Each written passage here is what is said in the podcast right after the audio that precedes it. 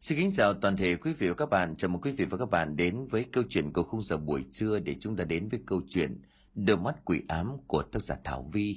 Ngay bây giờ chúng tôi mời quý vị và các bạn đến với nội dung câu chuyện này.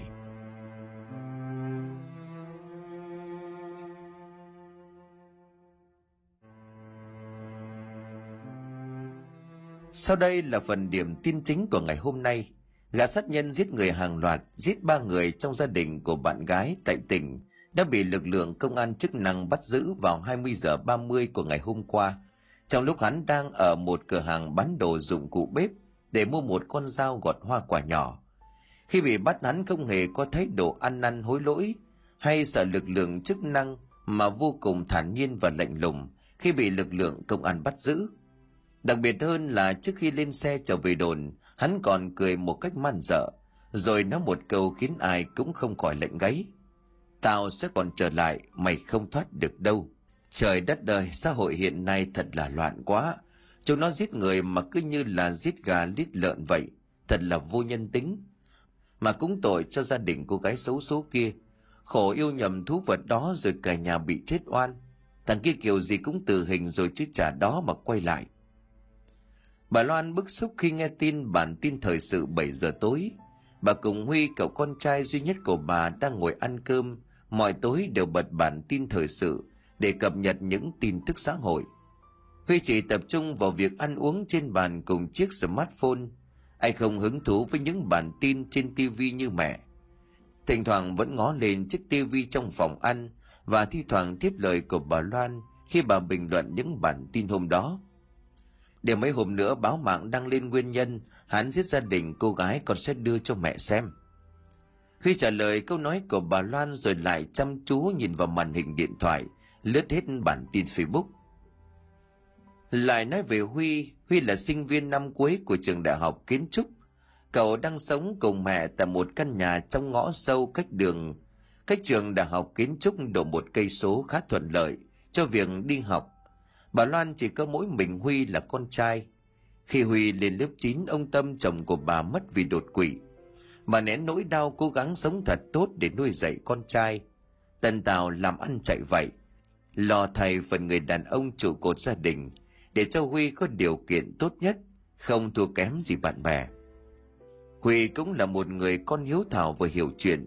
Anh yêu thương mẹ của mình cho nên chăm lo học hành, anh mơ ước trở thành một kiến trúc sư thành công trong tương lai để mẹ của mình có thể tự hào nở mày nở mặt với người ta. Ngoài giờ học, Huy có một công ăn việc làm là thiết kế logo cho các cửa hàng. Nhà tài vẽ thiên phú cho nên Huy đất có thu nhập kha khá, có thể đỡ đần bà Loan. Tiền của hai mẹ con kiếm đường có thể sống thoải mái ở đất Hà Nội. Huy có một người bạn gái là Hạnh, học cùng lớp đại học với Huy. Hai người yêu nhau từ kỳ một của năm hai đại học. hạnh là một cô gái xinh đẹp sống thực dụng, có phần lẳng lơ lăng nhăng, cho nên trong lúc yêu Huy đôi lúc cảm thấy mệt mỏi, vì có vô số vệ tinh bao quanh Hạnh chật chờ xen vào tình yêu của hai người. Tuy nhiên trái ngược với nỗi lo của Huy, Hạnh luôn tỏ ra thân thiết, nhiều khi có phần quá đà với những gã trai đó. Khi Huy tỏ ra khó chịu nhắc nhở, Hạnh chỉ bảo họ là bạn thân, không đi quá giới hạn và giận dỗi ngược lại Huy một cách vô lý. Cuộc sống thường nhật cứ như vậy trôi qua, Huy đang tất tả chạy đồ án tốt nghiệp. Anh ra mình trong phòng từ 9 giờ sáng, rồi thức khuya cho đến 3 giờ ngày hôm sau. Thế quen đó cứ lặp đi lặp lại độ hơn một tháng. Huy thấy rõ cơ thể của mình mệt mỏi và tiểu tụy. Nhưng anh vẫn muốn dồn sức cho bản vẽ này, với mong muốn có một tác phẩm tuyệt vời cho ngày bảo vệ tốt nghiệp để kết thúc cuộc đời học sinh. Bà Loan nhìn thấy con như vậy thì không khỏi lo lắng, cứ đổ một tiếng bà lại lên phòng của con, lúc thì mang sữa lúc lại nhắc nhở con ngủ sớm giữ gìn sức khỏe. Bà vừa mừng vì có thằng con trai tu trí học hành, vừa lo cho sức khỏe của con trai. Tuổi trẻ thường không để ý đến sức khỏe của bản thân vì nghĩ đang trong tuổi sức dài vai rộng. Một trận ốm yếu cũng không sao, sau những ngày thức khuya làm việc quá sức, Huy lâm vào một trận ốm sốt cao. Bà Loan phải đưa đi chuyển nước, Huy mới có thể hồi tỉnh lại. Tuy nhiên, những ngày sau đó Huy thấy thị lực của mình ngày càng mở đi. Lúc đầu anh tưởng mình làm việc với máy tính điện thoại quá nhiều cho nên bị cận thị. Nhưng những chuỗi bi kịch kéo dài của Huy và bà Loan bắt đầu kể từ hôm đi khám mắt tại bệnh viện mắt này. Tại bệnh viện, bác sĩ chẩn đoán Huy bị mắc một chứng bệnh mắt hiếm gặp, đó là bệnh viêm tủy thị thần kinh. Bệnh này khiến cho mắt mờ dần và chuyển thành mù hoàn toàn sau một thời gian ngắn. Bà Loan sau khi nghe bác sĩ chẩn đoán thì dường như suy sụp hoàn toàn. Bà khóc hết nước mắt vì thương con trai, đang có một tương lai nở rộ, thì bị bóng đêm bao trùm vụt tắt. Bà trách tại sao ông trời lại cứ gieo những bất hạnh đến cho người mà bà yêu thương. Nhà bà luôn ăn ở tốt với mọi người, sống nhân đức có hậu, vậy mà sao bất hạnh cứ liên miên.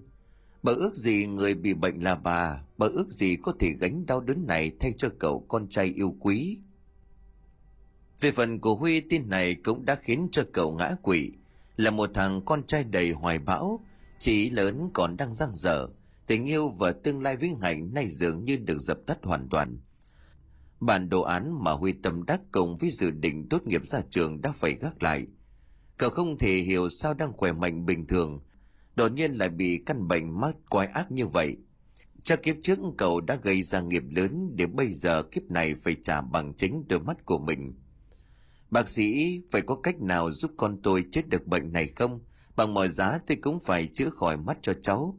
Nếu không, người mẹ như tôi không sống nổi nữa. Bà Loan run giọng nức nở trong nước mắt nói với bác sĩ. Bác sĩ trong mày một hồi nói với hai mẹ con. Bệnh này tuy hiếm gặp nhưng hiện nay y học vẫn còn có cách chữa.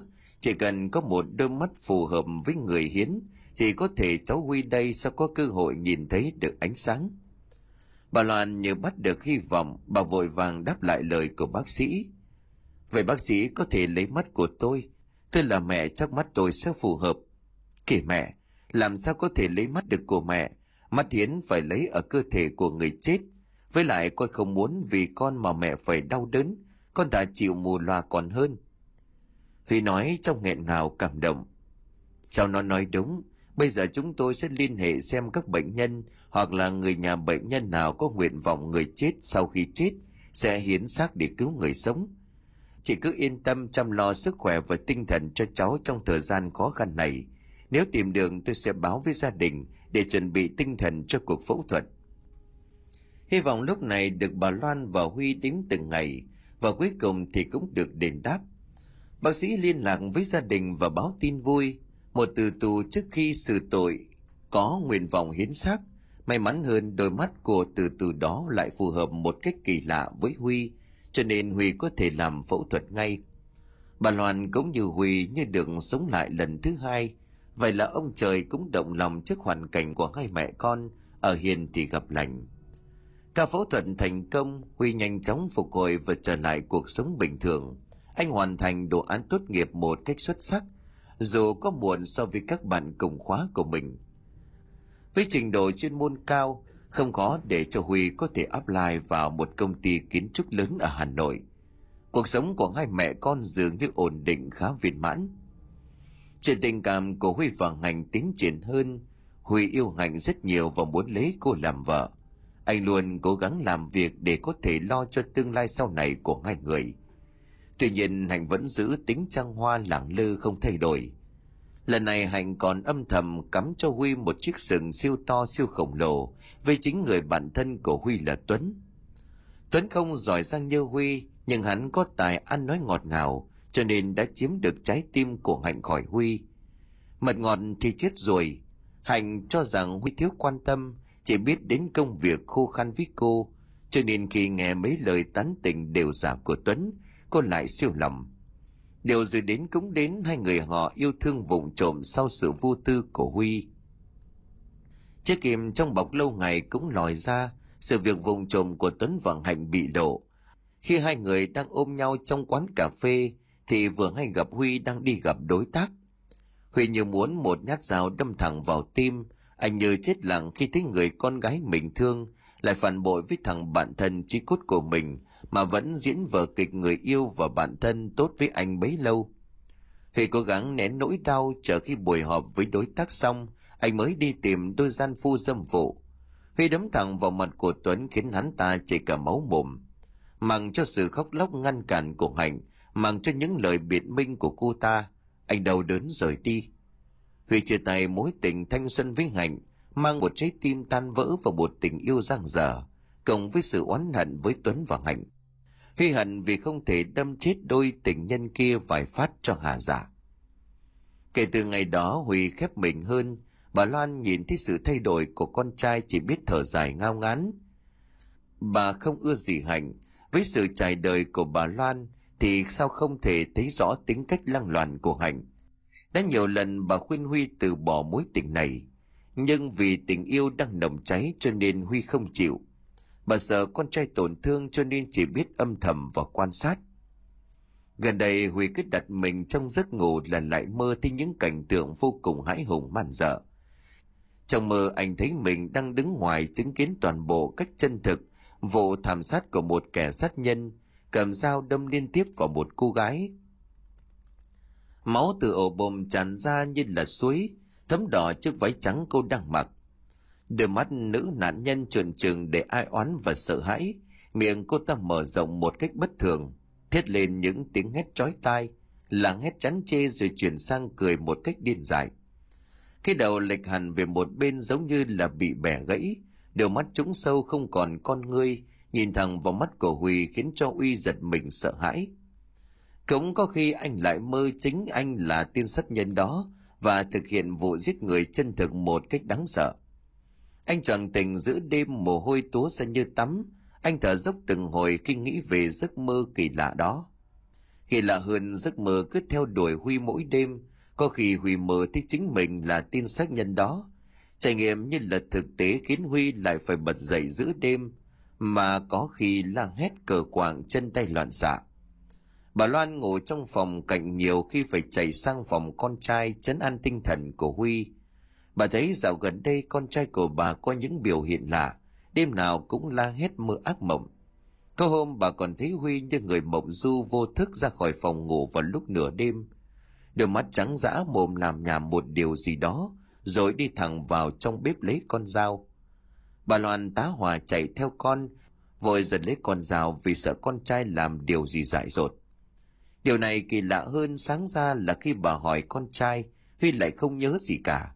Biểu hiện bình thường lại khiến cho bà loan lo lắng. Sau những giấc mơ, huy phải khó khăn lắm mới ngủ lại. Vì khó ngủ cho nên cơ thể của huy tiểu tụy đi xuống. Có thể do nguyên nhân đó cho nên đôi khi huy nhường thấy, cho nên đôi khi huy thường thấy ảo giác vào ban ngày. Khi đi vệ sinh, mỗi lần mở vòi nước bồn rửa tay huy thấy nước từ trong vòi chảy ra toàn máu. Huy kinh hãi thất vòi đi bật lại nước thì chảy trong bình thường. Thi thoảng huy còn cầm thấy như có một người nào đó đang nhìn chằm chằm vào mình. Huy đổ cho việc mất ngủ và thường cười trừ gạt đi những ảo giác đó. Huy là người không tin vào mê tín dị đoan.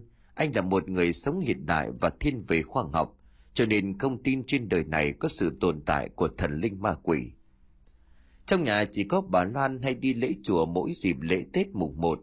Bà cũng có một bàn thờ phật cạnh bàn thờ gia tiên và ngày nào cũng dành một tiếng để tụng kinh niệm phật.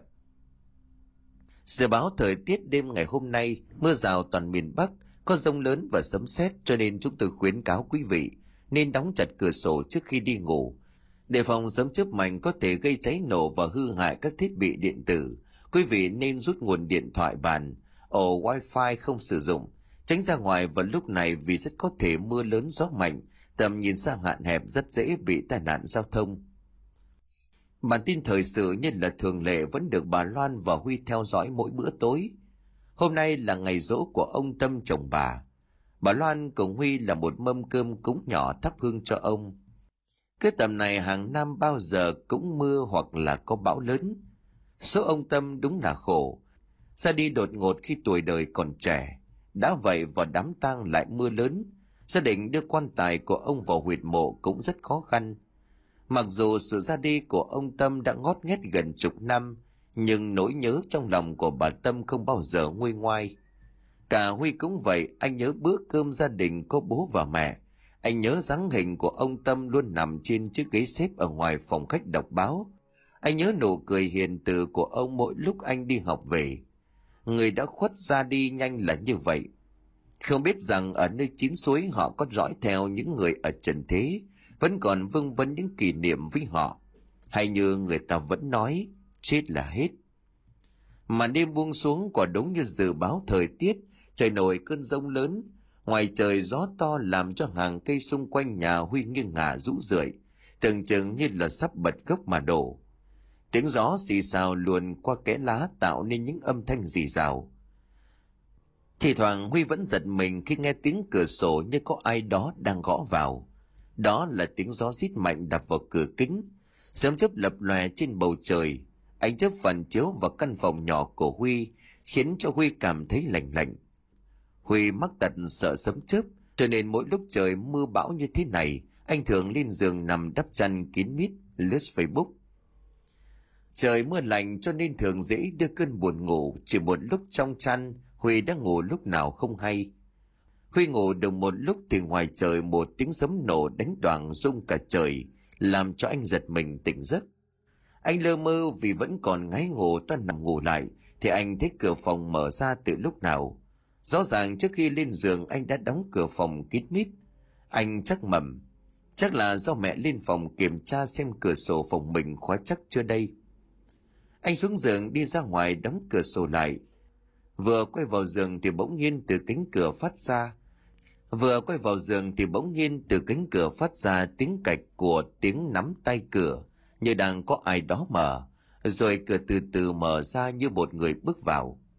Lạ thật, rõ ràng mình vừa mới đóng chặt cửa rồi cơ mà, gió nào mà mạnh đến mức vào được trong nhà mở cửa phòng ra. Câu hỏi còn chưa được giải đáp, ngoài cửa có một bóng người lướt qua, khiến cho Huy giật mình. Huy chạy ra cửa phòng nhìn phía hành lang, rõ ràng không có ai. Tưởng là bà Loan còn thức Huy khẽ gọi. Mẹ ơi mẹ còn thức à? Cửa sổ trên lầu con đóng rồi, con kiểm tra kỹ rồi mới ngủ. Mẹ không cần kiểm tra đâu. Mẹ ngủ sớm đi không là thức khuya và sáng mai lại mệt đấy. Gian nhà tĩnh lặng không một tiếng trả lời. Huy đâm ra lo lắng.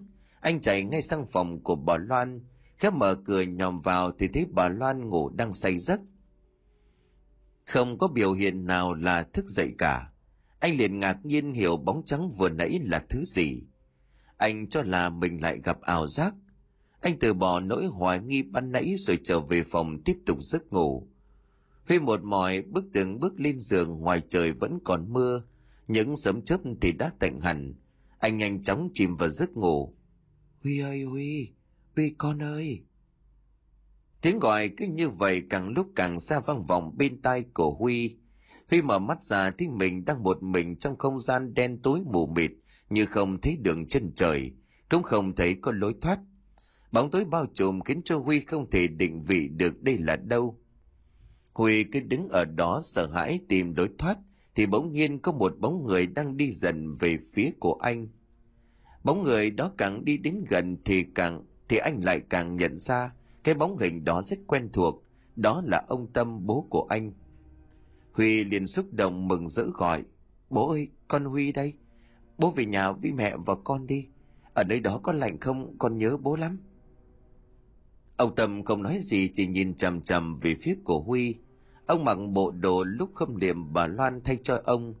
Chỉ có điều gương mặt của ông lúc này không hồng hào mà lại trắng bệch, không một chút huyết sắc. Đôi môi trắng bệnh không có một dấu hiệu của sự sống. Mang cho sự im lặng của ông huy vừa khóc vừa gọi. Huy toàn lao đến ôm chầm lấy ông nhưng như có một vật gì đó níu lại khiến cho anh không thể cất bước.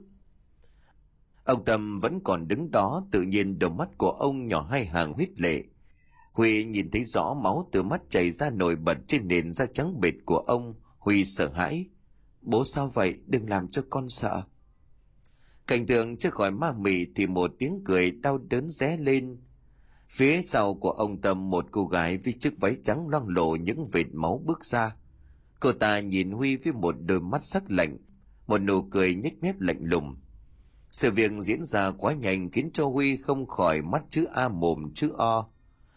Cô gái kia cầm sợi dây và trói ông Tâm đi. Huy có gọi bố nhưng hình như là ông Tâm không hề nghe thấy. Ông ngoan ngoãn đi theo cô gái. Trước khi hòa vào trong bóng đêm, ông Tâm ngoảnh lại nhìn về phía con trai, miệng lắp bắp nói trong run sợ. Chạy đi, con chạy đi. Bố, đừng đi. Đợi con với bố ơi. Cậu kia thả bố tôi sang ngay. Huy chạy theo bố của mình nhưng mà khi đuổi theo, họ đã dần tan vào trong bóng tối. Huy bất lực vừa chạy vừa khóc, nước mắt của anh tuôn rơi lẽ trã. Vừa thương bố vừa kinh hoàng trước cảnh tượng vừa diễn ra ban nãy. Huy choàng tỉnh giấc ngoài trời vẫn còn về đêm. Thế ra đó chỉ là một cơn ác mộng, nhưng sao nó lại thật đến như vậy? Huy cảm nhận được hai má vẫn còn nóng ấm bởi nước mắt, mặc dù biết đây không phải là hiện thực, nhưng mà trong lòng của Huy không khỏi băn khoăn. Liệu ông Tâm có được an nghỉ thanh thản hay không? Hay đây là một điểm báo về một việc không lành sắp sửa xảy đến với Huy? Huy ơi, dậy đi làm đi con, sáng rồi chuẩn bị đi không lại muộn giờ. Dậy đi con, hôm nay mẹ nấu phở gà con thích đây. Bà Loan vào trong phòng gọi Huy dậy như mọi lần. Bà mở tấm rèm cửa khiến cho Huy trói mắt thức dậy. Đêm sau giấc mơ lạ lùng kia, Huy phải cố thức. Huy phải thức độ hai tiếng sau mới có thể ngủ lại. Đến sáng ra mệt quá cho nên anh ngủ mê mệt không nghe tất cả tiếng chuông báo thức. Huy nhanh chóng thay quần áo và vào nhà vệ sinh để làm vệ sinh cá nhân. Xả nước bồn rửa mặt Huy thấy vòi nước hôm nay chậm chậm như bị tắc nghẽn bởi một thứ gì đó. Anh cho tay luồn sâu vào lỗ thoát nước moi ra một nắm tóc đen dài cuộn rối tung, bên dính nước và lẫn một số đám rêu của cống nước. Huy lẩm bẩm với chính bản thân của mình. Quái lạ, trước nay chỉ có một mình dùng vòng vệ sinh này, tại sao lại có tóc dài của phụ nữ ở đây? Để ý kỹ một chút Huy thất kinh khi thấy khắp nền nhà tắm chỗ nào cũng có tóc rụng, những sợi tóc dài đen bám lả tả mọi chỗ. Mỗi ngày khi mà bà Loan đều dọn dẹp phòng tắm này, vì tính của bà rất ưa sạch sẽ gọn gàng, cho nên không có chuyện phòng tắm tắc nghẽn và tóc dính đầy trên nền nhà. Hơn nữa phòng tắm này chỉ có một mình Huy sử dụng, cộng lắm tóc của anh có dụng thì sợi cũng ngắn và rất ít. Vô số điều lạ lùng diễn ra liên tiếp khiến Huy không khỏi băn khoăn. Huy nhận hết các sợi tóc rụng vo lại được một nắm to như là quả bóng ném vào thùng rác. Lần này không phải là ảo giác như lần trước, mà những hiện tượng kỳ lạ này vẫn diễn ra trong thực tế. Đình Bùng kể cho bà Lan nghe, nhưng mà sợ bà lại cho là hoang đường. Huy đành giấu nhẹm đi chuyện đêm qua và cả chuyện buổi sáng, bởi vì anh sợ bà Loan sẽ mắng anh hơn 20 tuổi đầu mà còn nhút nhát sợ ma. Sáng nay Huy có việc phải đi ra ngoài gặp đối tác, cho nên không có làm việc tại văn phòng. Trời oi nóng không một cơn gió, đường phố Hà Nội đông nghịt xe cộ. Tưởng chừng nhiệt độ xe cộ hòa cùng với cái nóng mùa hè, khiến cho không khí như một chảo lửa. Huy mệt mỏi dừng xe đợi đèn đỏ tại một đoạn đường, mồ hôi nhễ nhại thấm ướt lưng áo, cộng với cái sự hầm hập của khí nóng tỏa ra từ các phương tiện, khiến Huy chỉ muốn tấp thẳng vào quán cà phê trên vỉa hè, gọi một ly đen đá uống cho tỉnh táo. Đèn đỏ đến giây thứ 20 thì anh mới thấy bên kia đường có một cô gái với mái tóc đen dài, dáng người nhỏ nhắn, mà một chiếc váy voan màu trắng tinh khôi. Cô gái thật xinh đẹp yêu kiều làm cho Huy chăm chú nhìn theo. Nắng hè dường như chỉ làm má của cô thêm hồng chứ không xua đi vẻ lạnh lùng u uất trên khuôn mặt của cô. Cô cứ như vậy đi băng qua từng vạch kẻ đường không một ngánh nhìn ngó nghiêng. Sự xuất hiện thoáng qua của cô gái phần nào khiến cho Huy sao nhãng đi sự mệt mỏi của ngày mới. Cuối cùng thì 60 giây đèn đỏ cũng kết thúc, trở về với những cung đường thoáng mát.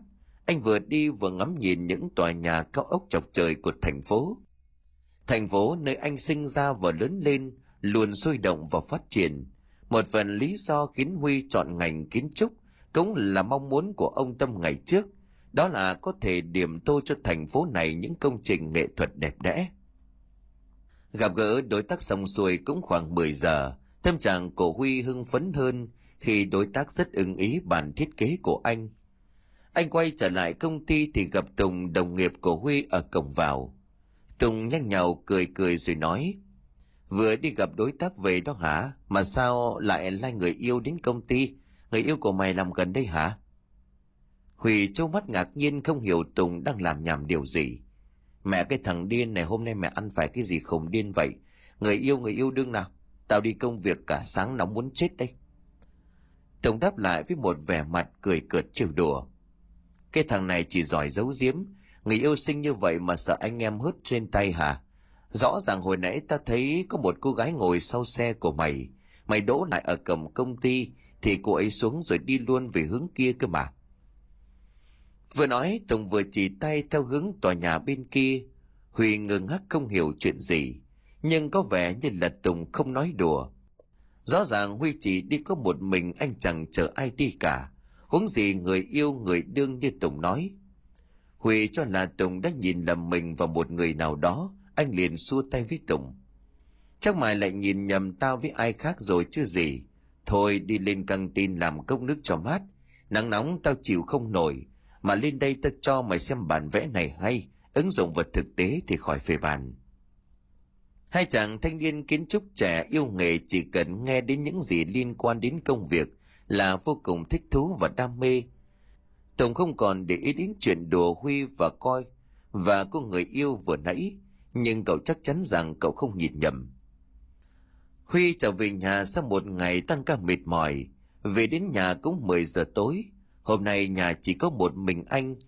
Bà Loan đi lấy chùa ở ngoài tỉnh cùng mấy người bạn hai ngày. Huy mệt mỏi úp bát mì tôm để ăn cho qua bữa. Ngay lúc này anh chỉ muốn đi tắm cho thoải mái, vì cả ngày anh phải vất vả ở công trường bụi bẩn nắng nóng. Bước vào phòng tắm mở vòi hoa sen, Huy hòa mình vào trong làn nước mắt rơi xả thẳng xuống người. Huy thoải mái vừa tắm vừa lầm bầm hát bài yêu thích. Bỗng nhiên vòi hoa sen chuyển sang chế độ nước nóng. Nước sôi xối xuống da thịt Huy bỏng rát. Anh giật mình vội tắt vòi hoa sen. Trời đất sao kỳ cục như vậy? Chẳng nhẽ vòi sen lại hỏng rồi sao? Mà mình đâu có bật bình nước nóng. Liên tiếp những bất ngờ xảy đến với Huy. Khi mà quần áo xong thì bóng đèn trong nhà tắm vụt tắt rồi lại bật lên những ánh sáng giật giật chụp lòe.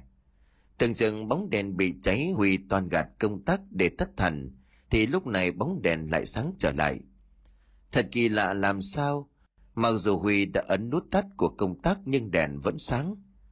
Huy ấn lia lịa không hiểu chuyện gì xảy ra, nhưng bóng đèn không hề có sự thay đổi.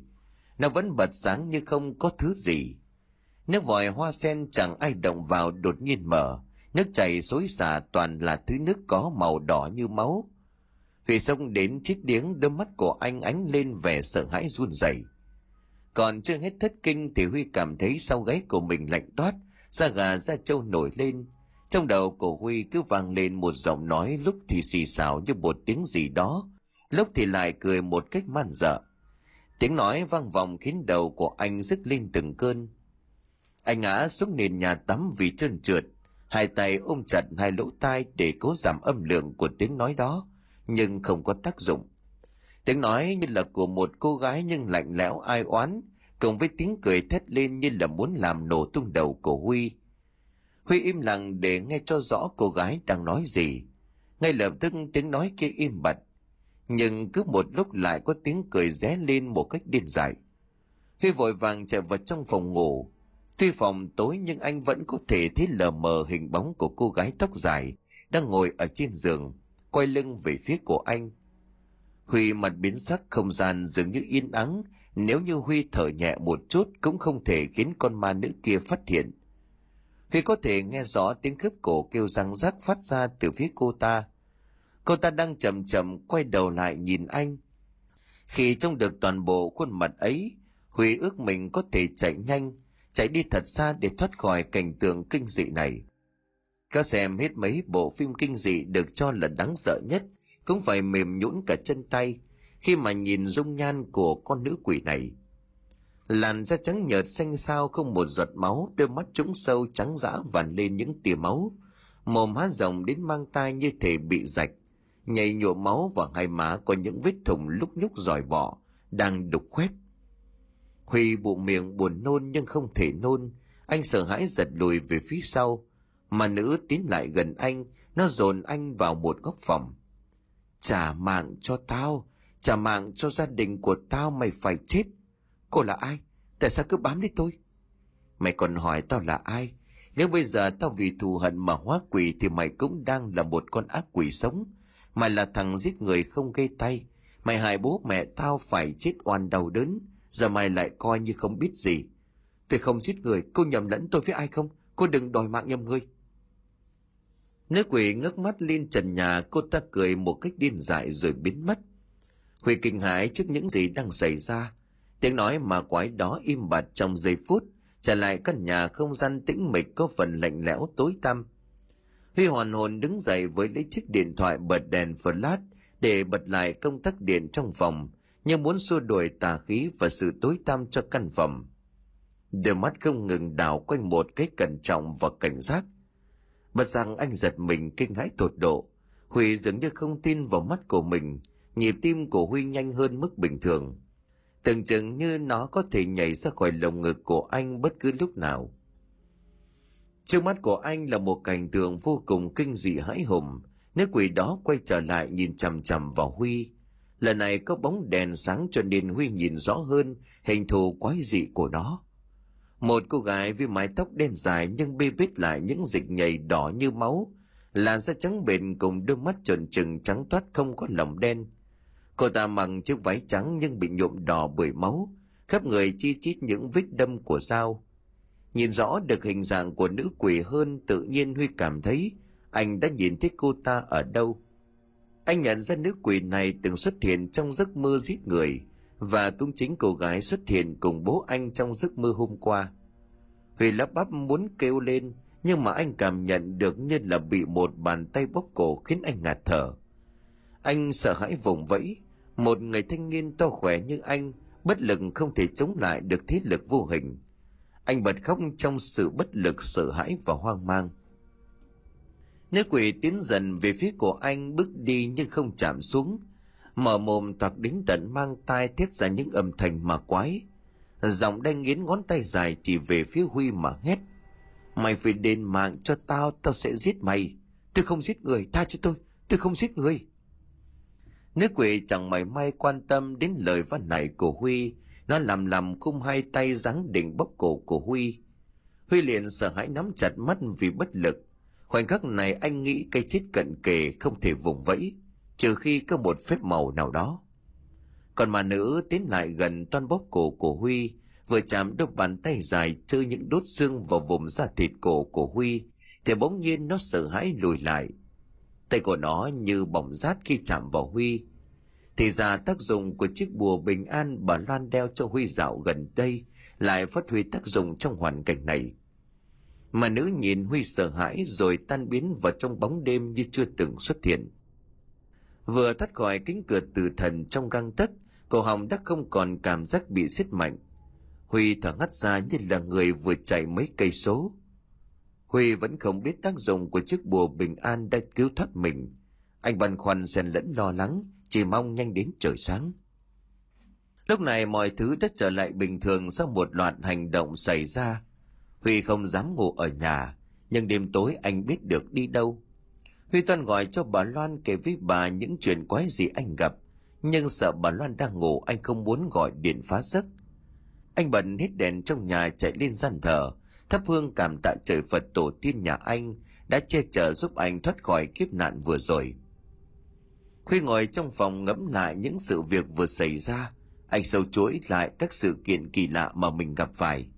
Bất giác kinh hãi anh nhân là hiểu ra mọi chuyện, từ ngày thay mắt anh thường mơ thấy những giấc mơ tái hiện vụ giết người. Cô gái váy trắng đến đòi mạng của anh dường như có liên quan đến nhau. Anh nhớ ra lời của bác sĩ về nguồn gốc đôi mắt này là của tên tử tù trong vụ án giết người mà TV báo đài một thời đã đưa. Anh mở chiếc laptop tìm kiếm trên mạng về tin tức của vụ thảm sát. Tên tử tù đã bị tử hình với tội giết ba mạng người trong gia đình. Nguyên nhân xảy ra mâu thuẫn cũng là do cô gái và hắn có mối quan hệ yêu đương. Cô gái phản bội hắn để đi theo một người đàn ông giàu có. Hắn đau lòng vẫn uất ghen tuông đâm ra nghĩ quẩn. Từ đó đến nhà cô gái lúc nửa đêm, dù cô ra ngoài cổng với lý do nói chuyện rõ ràng lần cuối. Cô gái nhẹ dạ cho nên nghe lời của hắn, và hơn nữa cô muốn chia tay với hắn nhanh cho xong chuyện. Vừa gặp cô hắn đã đâm cô một nhát, nhưng vết thương chưa sâu cho nên cô kịp la lên cho bố mẹ trong nhà biết. Hắn nổi cơn thú vật đâm cô liên hoàn như trong giấc mơ của Huy. Bố mẹ cô gái chạy ra cũng nhận một kết quả tương tự. Gây án xong hắn nhanh chóng tiểu thoát, là đêm khuya cho nên khi hàng xóm thấy tiếng động chỉ kịp chạy ra thì hắn đã bỏ chạy. Cơ quan công an nhanh chóng tìm ra kẻ tình nghi và bắt giữ. Hắn đã trả giá thích đáng cho hành vi tàn độc mà mình đã gây ra. Nhưng bản án đối với những người đã khuất thì dường như có chết đi hắn vẫn chưa trả hết. Cô gái xấu số đó đã đính đòi mạng, chỉ tiếc rằng oan hồn của cô không thể nhận ra anh không phải là tên sát nhân đó. Cô ta chỉ có thể nhận ra ánh mắt quen thuộc của gã bạn trai máu lạnh. Ánh nắng của buổi sáng chiếu qua không cửa sổ dọi vào mặt cổ Huy đang say ngủ trên giường, làm cho anh nhăn mặt tỉnh táo. Thì ra đêm qua trong lúc trần trọng ngẫm nghĩ, anh đang ngủ tiếp đi lúc nào không hay. Đêm qua anh không mơ thấy ác mộng nữa, anh thầm nghĩ thật may mắn. Chứ nếu gặp ác mộng kinh hoàng thì không biết anh còn sức để mà sống nữa không. Hôm nay Huy cảm thấy mệt trong người cho nên gọi điện lên công ty xin xếp cho làm việc tại nhà. Công việc của anh cũng giống như việc sáng tác nghệ thuật, cho nên không cần thiết phải lên văn phòng. Tiện đường nghỉ Huy muốn đợi bà Loan đi chùa về kể cho bà nghe. Đúng 9 giờ 30, bà Loan có mặt tại nhà. Bà nghe qua cuộc gọi của Huy khi ở trên xe. Lòng của bà nóng như lửa đốt. Quả nhiên Huy đang có chuyện. Bà vừa đặt chân vào trong nhà khuôn mặt không che giấu được sự lo lắng. Bà nhìn Huy tiểu tụy hẳn đi. Quầng mắt thâm và trũng sâu vì thiếu ngủ. Đặc biệt là trên cổ của anh hẳn lên vết tay giống như bị bóp cổ vậy. Bà ôm chầm Lý Huy run giọng nói. Trời đất ơi con tôi bị sao thế này? Khổ thân con tôi, chắc hôm qua con sợ lắm. Chấn an tinh thần của mẹ cho nên Huy không tỏ ra sợ hãi mà nhẹ nhàng đáp. Mẹ đừng lo mọi chuyện đã qua. Chắc là cái cụ và bố đỡ cho nên là con mới có thể đuổi con ma đó. Hôm qua con cũng sợ, nhưng mà khi qua rồi thì con nhận ra toàn bộ sự việc dẫn đến việc con bị con ma đó bám theo thời gian qua đó. Mẹ ngồi xuống đây rồi con kể cho mẹ nghe. Nghe Huy kể lại tường tật mọi việc của đêm qua cũng như giấc mộng của anh cho mẹ nghe. Lòng của người mẹ không khỏi xót xa. Bà Loan cũng kể những lần bà bắt gặp hành động vô thức của anh trong đêm. Huy không khỏi ngạc nhiên, Huy không thể nhớ những gì anh đã làm cho vào buổi đêm. Quả thật anh chỉ nhớ anh đã gặp ác mộng và rồi khi thức dậy, mồ hôi túa ra như tắm, cộng với dư vị của sự sợ hãi còn đó. Bà Loan với sự trải đời cùng với niềm tin về sự tồn tại của thế giới tâm linh, cho nên bà biết bây giờ con của bà nên làm gì. Bà lập tức báo Huy thay quần áo, rồi theo bà đến một ngôi chùa thiêng nổi tiếng, với việc cầu siêu để nhờ các vị sư thầy giúp đỡ. Thôi bây giờ con lên thay quần áo rồi đi theo mẹ đến chùa. Chuyện của con không chỉ đơn giản là bị quỷ ám đâu, mà có thể nó sẽ còn quay lại quấy phá và lấy bằng được tính mạng của con mới thôi nhanh lên con. Huy nghe theo lời của mẹ, hai mẹ con đến chùa lôi âm, ngôi chùa nổi tiếng linh thiêng nơi mà mẹ Huy thường hay lui tới để thắp hương và nghe giảng pháp. Bà còn là một Phật tử hay làm công đức, cũng như lên chùa làm thiện nguyện, cho nên được các sư thầy quen biết và kính trọng. Bà kể lại sự tình của Huy cho sư chủ trì, Huy ngồi cạnh mẹ không nói gì cả, anh chỉ chăm chú dõi theo khuôn mặt hiền từ phúc hậu của nhà sư. Vị sư chủ trì nhìn Huy một lượt, rồi ông nhìn ra phía ngoài cổng chùa. Ông liền thở dài hai tay chấp lại. À gì đà Phật. Theo như bần tăng được biết, cậu này trong người tỏa ra âm khí rất mạnh. Cậu gái kia theo cậu vì oán hận làm mờ mắt, không phân biệt được đâu mới là người có oán nghiệt với cô ta. Đến bây giờ cô ta vẫn bám theo cậu ở ngoài kia. Bà Loan và Huy không khỏi kinh hãi nghe lời của vị sư thầy. Bảo sao đến chùa mà Huy cảm thấy như bị theo dõi, nhưng mà nhìn quanh thì anh lại không thấy một ai. Không để cho hai mẹ con lo lắng vì sư ôn tồn trấn an. Bây giờ bần tăng giúp cậu làm lễ cầu siêu cho cô gái này, mong cô ấy có thể buông bỏ oán hận sớm được đầu thai, thật là tội nghiệp. Bà Loan mừng rỡ đáp lại lời của sư thầy. Vâng, con đội ơn thầy, Xin thầy giúp cho con trai của con, chỉ cần cháu bình an con sẽ ăn chay trường và bột lòng hức Phật. A Di Đà Phật, Phật từ trong tâm của mỗi người, làm việc thiện ắt gặp điểm lành, còn làm điều ác sớm bị tâm quỷ dẫn dắt. Con cảm ơn thầy, nhà thầy giúp mà cô ấy được siêu thoát, con sẽ cúng kiến cô ấy đầy đủ mỗi năm để bù đắp cho cô gái xấu số tội nghiệp này bởi vì con cũng đang mang ơn của người sát nhân đó con cũng sẽ thành hắn chăm lo cho phong linh của cô gái và cho gia đình của cô thật chu đáo.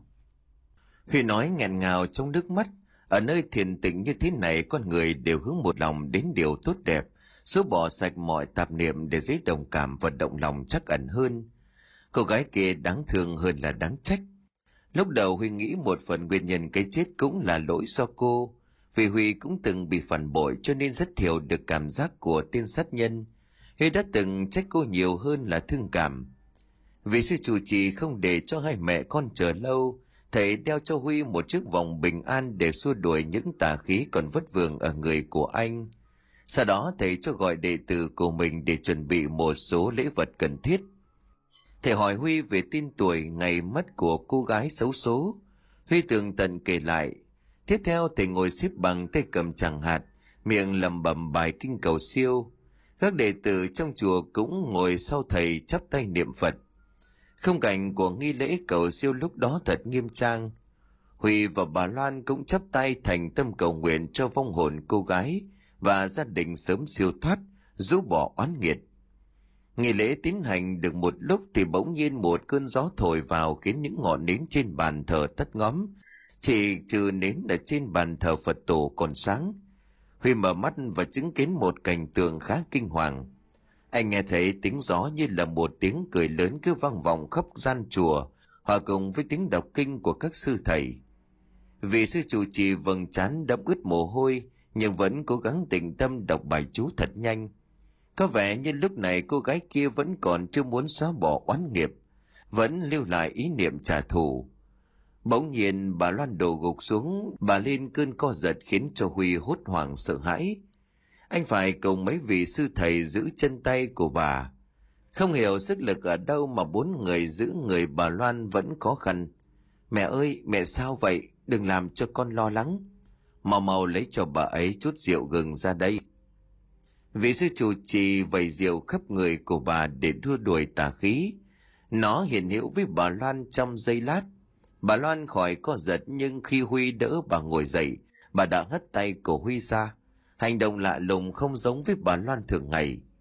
Bỏ ra các người định làm gì tôi? Các người hùa với tên ác nhân này để giết tôi một lần nữa phải không?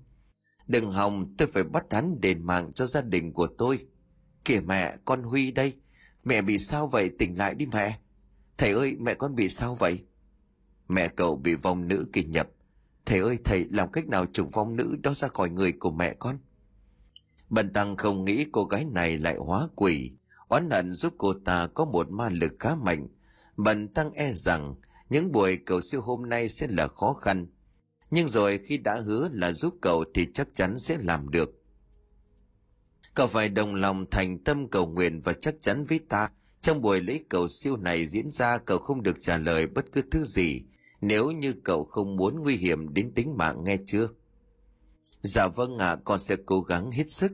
Thầy cứ yên tâm bà loan ngồi đó không ngừng làm nhảm chửi rủa gào rú lên, như thể là một người điên. Huy thương mẹ lắm nhưng phải nghe lời của thầy, không động vào người của bà loan lúc này. Anh bắt đầu tập trung nhắm mắt và cầu nguyện. Thầy chủ trì cùng với đệ tử ngồi quanh bà loan tạo thành một vòng tròn lớn. Xung quanh cầu bà là năm cốc nến đại diện cho ngũ hành và một cành dâu dài. Người xưa quan niệm ma quỷ sợ cành dâu vì nó có lượng dương khí lớn để chấn áp được chúng. Các vị sư thầy bắt đầu đọc kinh chú khiến cho bà loan mắt long lên sòng sọc. Bà toan vẫy vùng thoát khỏi vòng vây, nhưng như có một vật cản vô hình khiến bà không thể thoát được. Con quỷ trong bà thét lên đầy đau đớn, sức mạnh của nó không thể xem nhẹ. Còn ngoài một lúc thì nó đạp đổ được hai ngọn nến, nó nở một nụ cười ma mãnh và khoái chí một chút năng lực này mà các người nghĩ bắt được ta. Đừng mơ, hãy để ta đem thằng ác thú đó đi, rồi ta sẽ trả lại xác cho bà này. Không để cho nữ quỷ đắc ý lâu, sư chủ trì dùng một bình nước tiên và một lá bùa lấy cho hòa vào, đổ thẳng lên người của bà loan. Bà loan hay bây giờ là nữ quỷ chu chéo lên trong đau đớn, da thịt của bà bốc lên những làn khói đen nghi ngút. Vị sư cụ nhắm mắt lại lầm nhầm một loài chú khiến cho nữ quỷ phải ôm đầu và khom lưng cúi rạp trước sư thầy. Nó chắp tay van lia lịa để xin được tha mạng. Xin trưởng lão rủ lòng từ bi tha tội, còn hứa sẽ tu tập tốt để đầu thai chuyển kiếp. Nó cúi đầu lại người dưới chân của tượng Phật tổ, vẻ mặt hoàng sợ nói giọng run rẩy. Nhưng nữ quỷ này cũng thật là danh mãnh, nó lợi dụng lòng từ bi của các vị sư tăng giải chú cho nó, được đà nó thoát khỏi thân xác của bà Loan rồi biến mất. Vị sư linh tính có điều không lành quay sang phía Huy, anh vẫn ngồi đó nhưng hai hàng lông mày trao lại. Đúng như những gì ông lường trước, ông khét thở dài, chắp tay lên tượng đài Phật tổ Như Lai. A Di Đà Phật, Phật tổ đại từ đại bi cứu rỗi chúng sinh mà phù hộ cho cậu thanh niên này đủ lý trí để mà vượt qua chính mình. Nam mô A Di Đà Phật. Nói đoạn vị sư Thích Huy nằm gục xuống sàn hai bàn tay bắt đầu lộ ra đau đớn. Thầy chạy lại đỡ lấy anh rồi nói nhỏ nhẹ. Cố gắng lên cậu trai, hãy nhớ những gì ta đã dặn trước tĩnh tâm cân bằng tâm lý để tránh tà ma xâm trí. Việc này ta e là không thể can thiệp, chỉ có thể chính cậu giải quyết mà thôi. Sau câu nói của sư thầy Huy một lần nữa thấy mình ở không gian đen tối như trong giấc mơ lần trước. Chỉ khác là anh đứng một mình và không có sự xuất hiện của ông Tâm. Anh tự chấn an bản thân hít thở một hơi thật sâu lấy thêm dũng khí. Mặc dù sợ hãi nhưng Huy vẫn cố lên hết sức can đảm từng bước. Đi được một đoạn anh thấy có một vùng sáng lóe lên trước mắt như một cánh cửa. Huy mừng rỡ như người sắp được về đích. Anh toan chạy thật nhanh đến vùng sáng kia thì có một tiếng gọi ở đằng sau. Huy ơi, bố đây, ở lại đây với bố đi con, ở lại đây, bố lạnh lắm. Huy nhận ra giọng nói thân thuộc của bố, thì thành âm phát ra lạnh lùng vô cùng ma mị. Như một phản xạ tự nhiên, anh quay lại sau lưng, xác nhận người đứng sau mình có phải là bố thật hay không. Trước mắt của anh quả đúng là ông Tâm, nhưng sao ánh mắt đó thật xa lạ. Huy cảm giác nghi ngờ hồn ma của ông Tâm lên tiếng. Bố đây mà, đi theo bố đi con. Bố chờ con ở đây lâu lắm rồi. Ở đây sống cùng bố, bố lạnh lẽo cô đơn lắm. Nói đoạn ông Tâm chìa bàn tay gầy gò như là ý muốn Huy đi theo. Huy phần vần nửa tin nửa ngờ. Lý trí của anh thôi thúc một dự cảm chẳng lành, rằng anh không nên đi theo ông Tâm. Trong đầu luôn văng vẳng lời nhắc nhở của vị sư thầy không nên yếu đuối mà đi theo oan hồn. Nhưng trái tim của anh lại dâng trào cảm xúc khi được gặp bố đã khuất. Lặng lẽ do dự hồi lâu, anh ngoảnh lại chạy thật nhanh về phía cửa sáng và lựa chọn đó của anh thật sáng suốt. Hồn ma của ông Tâm đó chỉ là nữ quỷ biến thành để dụ anh đi theo. Chỉ cần anh yếu lòng thì nó sẽ nắm được điểm yếu rồi dần xâm chiếm lấy linh hồn của anh. Anh nhắm mắt chạy thật nhanh về phía trước, mặc cho tiếng thét man dợ đằng sau. Và rồi Huy thoát ra khỏi nơi tăm tối, bỏ lại nữ quỷ đằng sau để phẫn nộ. Ở thực tại thầy chủ trì vẫn tiếp tục cùng các đệ tử đọc chú, thầy đứng lên tay lần chẳng hạt theo nhịp đọc. Những ngọn nến xung quanh như có một phép màu được thắp sáng trở lại. Câu cuối cùng Huy chỉ nghe thầy nói với một ai đó vô hình đang quỳ dưới chân của Phật tổ. Các người nên giúp bỏ oán nghiệp trần gian hồi hướng về Phật tổ tu tập và đợi chờ cơ hội siêu thoát. Không nên làm hại chàng trai vô tội này, cậu ta không phải là kẻ giết người kia, kẻ ác đã nhận quả báo thích đáng. Nếu như người nhất quyết không chịu tu tập thì sẽ mãi mãi làm kiếp ngạ quỷ ở trần gian, đau đớn mãi mãi không thể siêu độ. A-di-đà Phật, Phật tổ phổ độ chúng sinh. Vậy là mọi chuyện đã kết thúc, Huy vượt qua được nỗi sợ và thoát được kiếp nạn của ma nữ gây ra cho anh. Bà Loan cũng trở lại chẳng thấy bình thường, có điều bà cảm thấy người hơi lạnh và mệt mỏi. Bà không nhớ được những gì xảy ra lúc bị vòng cô gái kia nhập vào. Huy thuật lại những gì vừa qua cho bà Loan nghe, bà hết sức thất kinh thở phào để nhẹ nhõm. Bà Loan ôm chầm lấy cậu con trai, xoa đầu của Huy bà mừng rỡ mà nói, tạ ơn trời Phật giúp mẹ con ta tai qua nạn khỏi. Huy, con nói cho mẹ nghe tại sao lúc gặp hồn ma của bố con mà con lại nhận ra đó chỉ là nữ quỷ. Lúc đầu con có hơi sao động, nhưng khi tính tâm lại con nhận ra làm gì có người bố nào muốn kéo con chết cùng. Với cả con hiểu tâm tư của bố, Bố luôn dành cho con những gì tốt đẹp nhất. Ông ấy luôn mong con sống thật tốt. Ông ấy sẽ không bao giờ làm như vậy. Hơn nữa trong giấc mộng hôm dỗ bố, ông ấy có bảo con nên chạy đi. Có lẽ ông ấy đang báo với con về một sự đeo bám của oan hồn. Bà Loan xúc động xen lẫn tự hào vì cậu con trai hiểu chuyện. Con của mẹ cuối cùng chín chắn lên nhiều rồi đó. Nhà ta về cùng nhau thắp hương cho bố để báo với ông ấy một câu. Sau buổi lễ cầu siêu vì sư thầy dặn dò Huy những điều cần thiết, nhờ Huy chăm lo bộ phận gia đình cô gái, thi thoảng đến thắp nhang vào ngày dỗ chạp, thì bật kinh cầu siêu để cho họ sớm được siêu thoát, cũng không quên trao cho cậu một lá bùa bình an.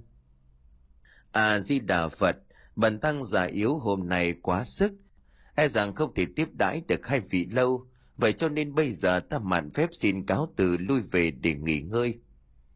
Bà Loan cũng không muốn làm phiền các vị sư thêm nữa. Bà xúc động cảm ơn nhà chùa giúp bà vượt qua kiếp nạn. Lòng của người mẹ hiền hậu thương con. Từ đó bà luôn giữ lời hứa ăn chay trường, làm việc thiện cứu giúp chúng sinh. Kể từ sau hàng loạt những biến cố không may xảy đến với Huy, bây giờ anh có niềm tin mãnh liệt vào thế giới tâm linh. Anh cũng không còn mơ tính những giấc mơ kỳ lạ đó nữa, và đương nhiên sức khỏe được cải thiện tốt hơn. Tuy nhiên thi thoảng khi mà xoay đôi mắt trong gương anh vẫn thấy mình vô cùng ớn lạnh. Một năm sau, cuộc sống gia đình của bà Loan khá ổn định và có phần tốt lên khi mà Huy liên tục thăng tiến trong công việc. Trong 3 tháng đã thăng đến chức giám đốc điều hành bộ phận thiết kế của công ty. Cậu xây cho bà Loan một ngôi nhà khang trang, mua một chiếc ô tô để thuận tiện cho công việc, cũng như mỗi tuần có thể đưa bà Loan đi lễ chùa. Có thể thấy Huy đang là một người đàn ông thành đạt, nhưng từ khi chia tay với Hạnh anh chưa có định, anh chưa có ý định có thêm một mối quan hệ yêu đương tiếp theo. Anh vẫn còn nắm mạnh với sự phản bội và mất niềm tin vào tình yêu. Anh tập trung một trăm phần trăm vào công việc kiến trúc sư và nhờ đó anh đã có được một địa vị vững chắc trong công ty lớn. Chuông điện thoại của Huy reo lên khiến cho anh phải rời khỏi bàn vẽ trên bàn. Một giọng nữ ở đầu dưới bên kia khá quen thuộc. Anh Huy à, em Hạnh đây. Em không biết có đủ tư cách gặp lại anh không, nhưng mà em thực sự nhớ anh. Anh có thể cho em cơ hội được gặp anh không? Tôi thực sự không muốn gặp lại người con gái phản bội như cô. Đừng có gọi làm phiền tôi. Ơ kìa anh Huy, nghe em nói đã. Anh tắt phồn điện thoại nhưng mà trong lòng không khỏi dậy sóng. Anh có thể che giấu người ngoài rằng anh đã quên được Hạnh nhưng khi đối mặt với chính mình thì anh lại không thể bao che một sự thật huy vẫn còn tình cảm với hạnh nhưng lý trí không cho phép anh quên đi những gì hạnh đã gây ra hạnh tuy là một cô gái khôn ngoan và khéo léo cô không thể từ bỏ món hời này sau khi bỏ huy đến với tuấn cô nhận ra hắn không như mình nghĩ hắn lộ bản chất thật là một người đàn ông trăng hoa lại nghèo hèn đã vậy không tu trí làm ăn Hắn ta sống như một tên vô dụng bám với đàn bà. Chờ lấy hắn về Hải đã nhiều lần khổ sở với hắn. Trong một cuộc ăn uống với những người bạn học đại học, cô nghe được từ vài người bạn thân thiết về tình hình của Huy. Biết anh đã trở thành giám đốc của công ty, lại còn vẫn độc thân, tiền nhiều lại còn tốt tính cho nên cô lại thấy tiếc nuối.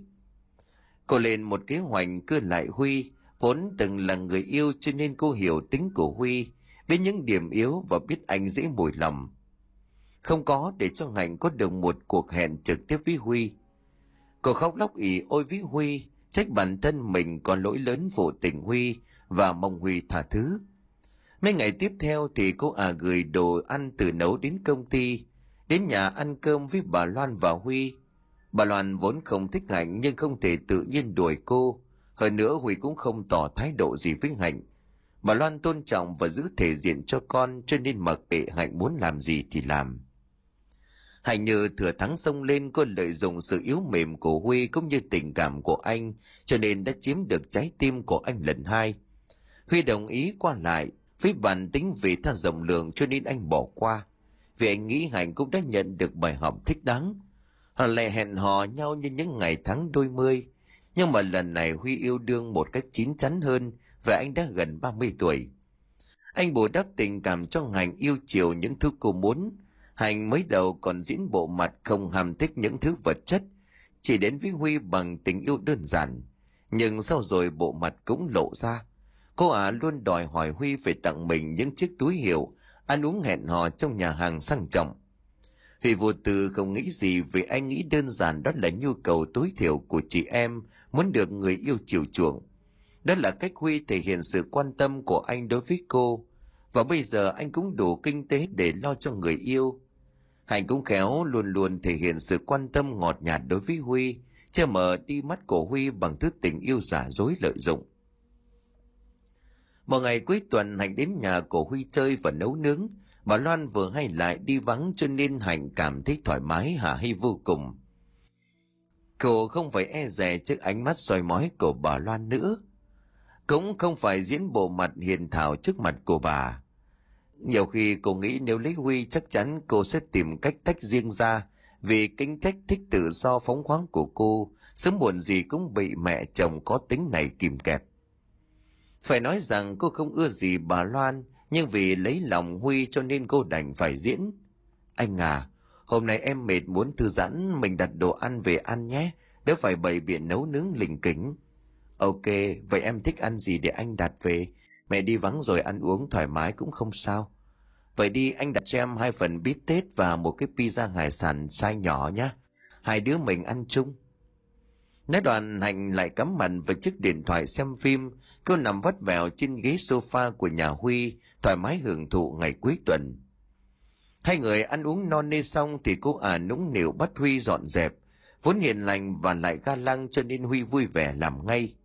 Anh tập làm việc nhà đi nhé, Thế em về không phải để em làm ô xin miễn phí đâu. Giờ nói người ta làm công chúa thì lấy về em là nữ hoàng cơ có được không?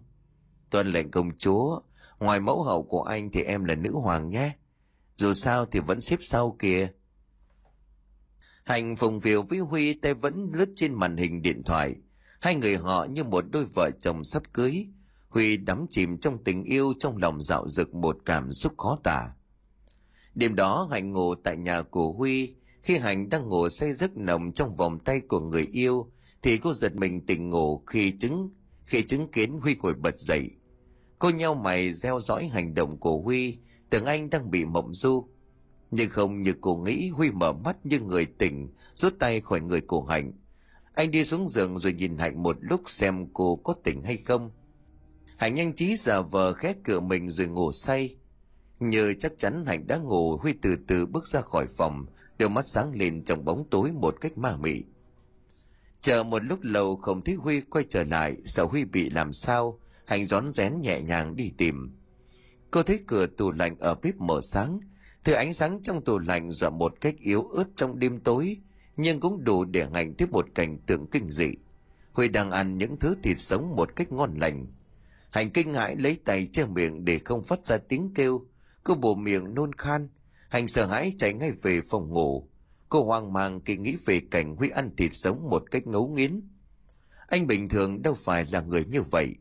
Càng nghĩ Hành lại càng không hiểu chuyện quái quỷ gì xảy ra. Mày nghĩ đột nhiên cửa phòng có tiếng động, biết Huy đã quay trở lại. Hành nhanh chóng nhắm tịt mắt ra vờ ngủ vì phát hiện. Sáng ra khi tỉnh giấc cô thấy Huy vẫn ngủ ngon lành bên cạnh, thậm chí trên người của Huy không có dấu hiệu ăn vụn thịt sống vùng vãi. Cô không tin vào mắt của mình rõ ràng đêm qua cô đã tận mắt chứng kiến cảnh đó. Càng nghĩ cô lại càng thấy chuyện này hết sức bất thường. Từ dạo đó hạnh bắt đầu đâm ra e sợ Huy. Cô cho rằng Huy đang bị điên hoặc chí ít bây giờ không bình thường về tâm lý.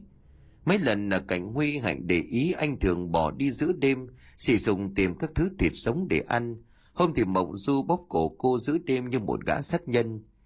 Nhiều lần hạnh tìm cách nói với Huy về vấn đề của anh, nhưng anh lại chẳng nhớ hành vi của mình và cho rằng Hạnh đang nói hoang đường. Anh vẫn bình thường như vậy còn làm việc rất tốt, cũng chẳng có biểu hiện tâm lý gì bất thường. Hai người nhiều lần xích mích cãi nhau về vấn đề gì đó, Hạnh đâm ra chán nản tìm cách xa lánh giận Huy. Đắm chìm trong tình yêu với Hạnh một thời gian, Huy nghĩ đến thời điểm tình yêu này nên kết thúc với một cuộc hôn nhân viên mãn. Anh đã có trong tay sự nghiệp vững chắc và bây giờ chỉ cần một cô vợ đảm đang xinh đẹp, một người con dâu hiếu thảo để chăm lo cho bà. Anh đến cửa tiệm trang sức từ tay chọn cho Hạnh một chiếc nhẫn cầu hôn, trong lòng dâng tràn một cảm xúc mãn nguyện. Anh tưởng tượng trong đầu hình ảnh của Hạnh xúc động đón lấy chiếc nhẫn cưới và đồng ý. Họ sẽ làm đám cưới có con và hạnh phúc đến đầu bạc sang long.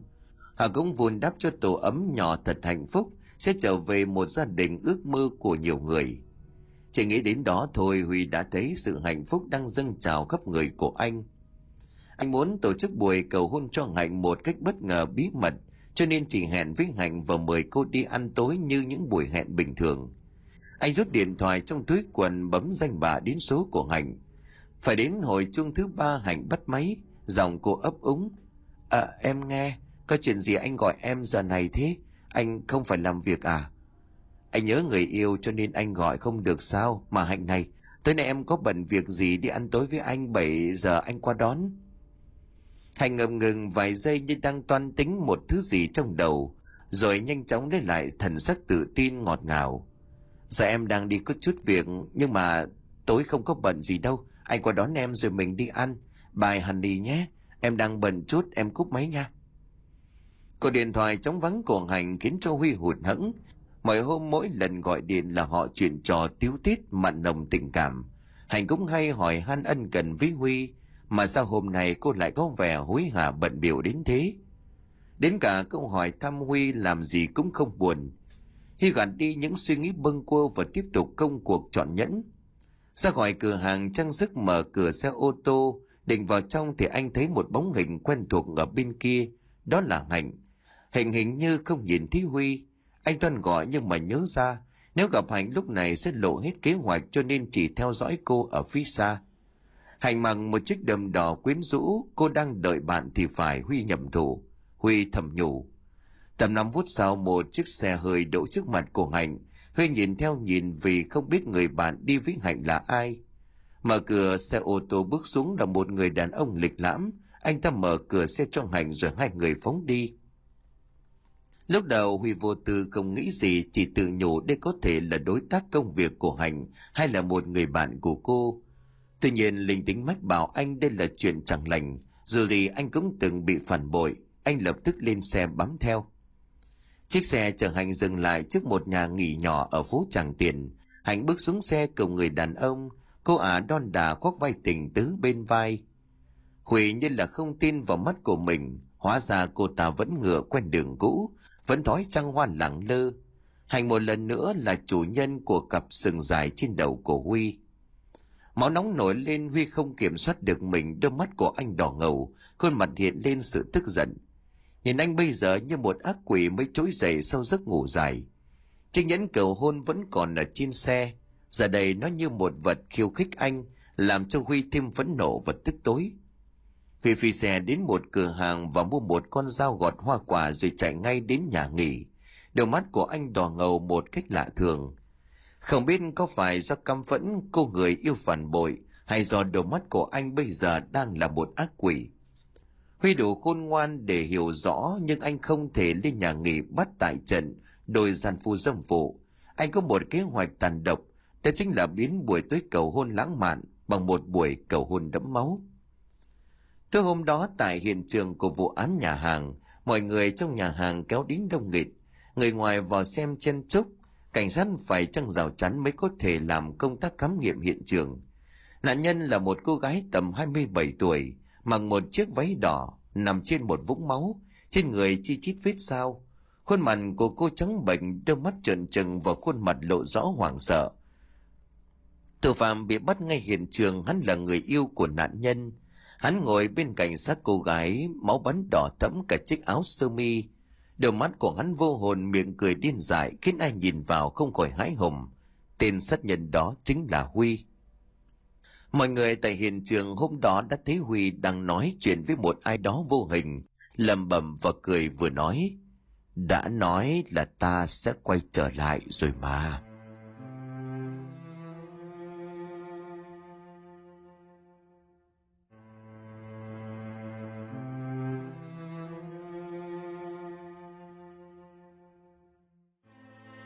Xin cảm ơn quý khán thính giả đã chú ý đón nghe. Xin kính chào tạm biệt quý vị và xin hẹn gặp lại quý vị trong những câu chuyện tiếp theo.